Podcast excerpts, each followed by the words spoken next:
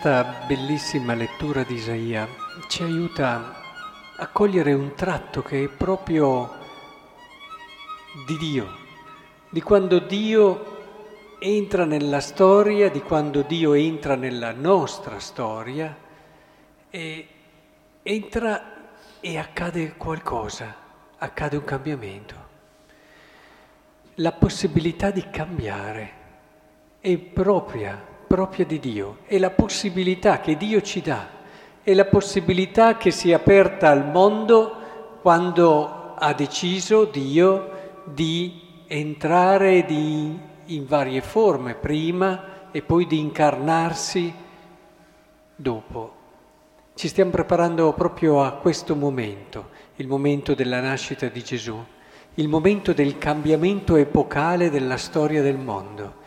Il mondo che non aveva speranza, il mondo che vagava nelle tenebre, ci dice sempre lo stesso profeta, il mondo che non ha riferimenti chiari, che non ha possibilità di trovare anche delle risposte che siano vere, che sappiano reggere reggere il tempo, reggere la contraddittorietà degli eventi, ecco che questo mondo con la venuta di Cristo vive un cambiamento che apre una possibilità infinita.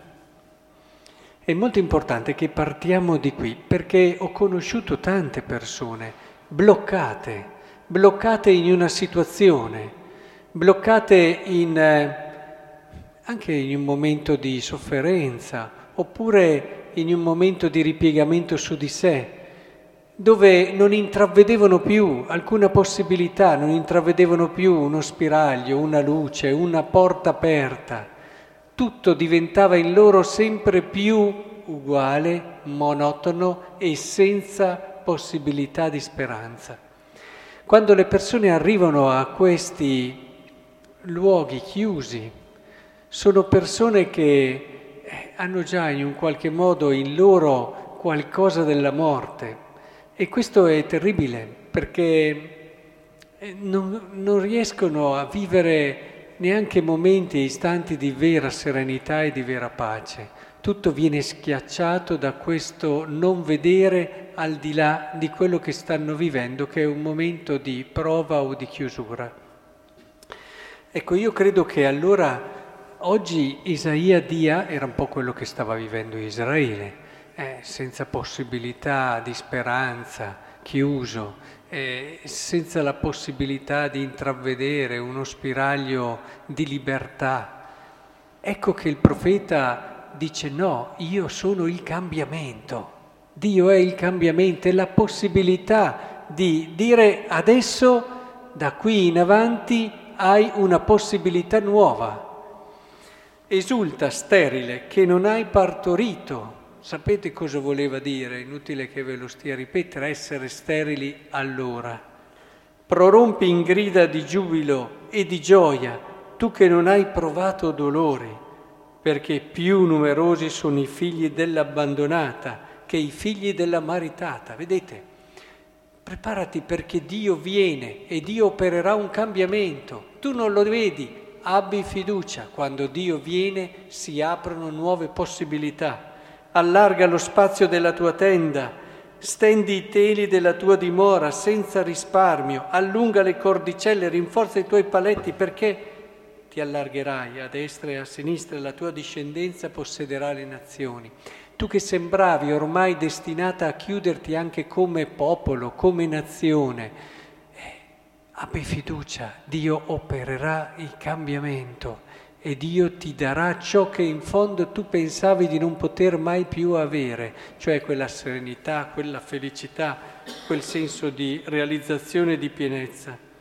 Non temere perché non dovrai più arrossire, anzi dimenticherai la vergogna della tua giovinezza, poiché tuo sposo è il tuo creatore.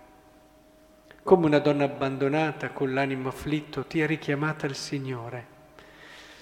E tutto quello che questo meraviglioso testo ci vuole confermare che sì, il Signore può avere momenti in cui magari in momento di collera ti, ti, ti pare che ti abbandoni, ma poi dopo prevale in Lui sempre la misericordia, prevale sempre in Lui l'amore.